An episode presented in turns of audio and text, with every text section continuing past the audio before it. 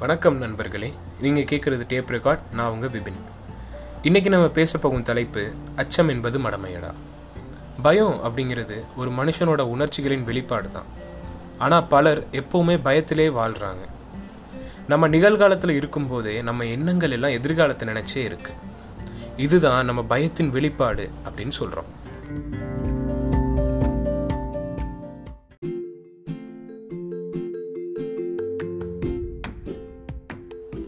முதன்மையாக நமக்கு பயம் வந்துடுச்சுன்னா நமது அன்றாட செயல்கள் எல்லாமே முடங்க ஆரம்பிக்குது. பயம் என்பது குடிப்பழக்கத்தை விட மோசமானது அப்படின்னு பல அறிஞர்கள் சொல்கிறாங்க வள்ளுவர் என்ன சொல்கிறாருன்னா பயப்பட வேண்டியதற்கு பயப்படாமல் இருப்பது மூடத்தனம் அப்படின்னு சொல்கிறார் பயம் இருந்தால் மட்டுமே ஒரு மனிதன் கட்டுப்பாடாகவும் ஒழுக்கமாகவும் இருக்க முடியும். அளவுக்கு மீறினால் அமிர்தமும் நஞ்சு அப்படிங்கிற மாதிரி ஒரு மனிதனுக்கு எல்லை தாண்டிய பயம் இருந்தாலும் கூட அது அவனை அழித்துவிடும்.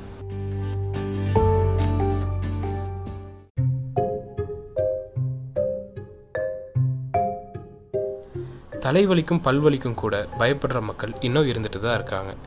சில பேர் மருத்துவ கட்டுரைகளை படிக்கும் போதும் டிவி செய்திகளை பார்க்கும் போதும் தனக்கே அந்த நோய் இருக்கிற மாதிரி பயப்படுறாங்க. இப்படிப்பட்ட பயம் உங்கள் வாழ்க்கையையும் உடல் நலத்தையும் கெடுத்துவிடும் என்பதை நினைவில் வச்சுக்கோங்க. தொடர் பயம் கொள்வது நோய் எதிர்ப்பு சக்தியை குறைக்குது அப்படின்னு மருத்துவர்கள் சொல்கிறாங்க இந்த வகையான செய்திகளை நாம் வெறும் செய்திகளாக மட்டுமே பார்க்க வேண்டும். அதை நம்ம நம்ம மனதின் உணர்வுகளுக்கு தீனியாக மாற்றக்கூடாது. மேலும் மருத்துவ ஆராய்ச்சியில் என்ன சொல்கிறாங்கன்னா சத்மின் என்ற மரபணு தான் இதற்கெல்லாம் காரணம் அப்படின்னு சொல்கிறாங்க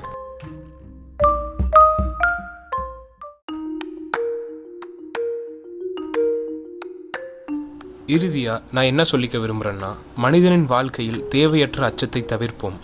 அச்சம் என்பது வேறு கடமை என்பது வேறு என்பதை உணர்ந்து கால சூழ்நிலை குடும்ப சூழ்நிலை இவற்றையும் மனதில் நிறுத்தி நோய் நொடியில்லா வாழ்க்கை வாழ்வோம். வருங்காலம் எல்லோருக்கும் இனிதாய் அமைய வேண்டிக் கொண்டு உங்களிடமிருந்து விடை பெறுவது உங்கள் விபின்.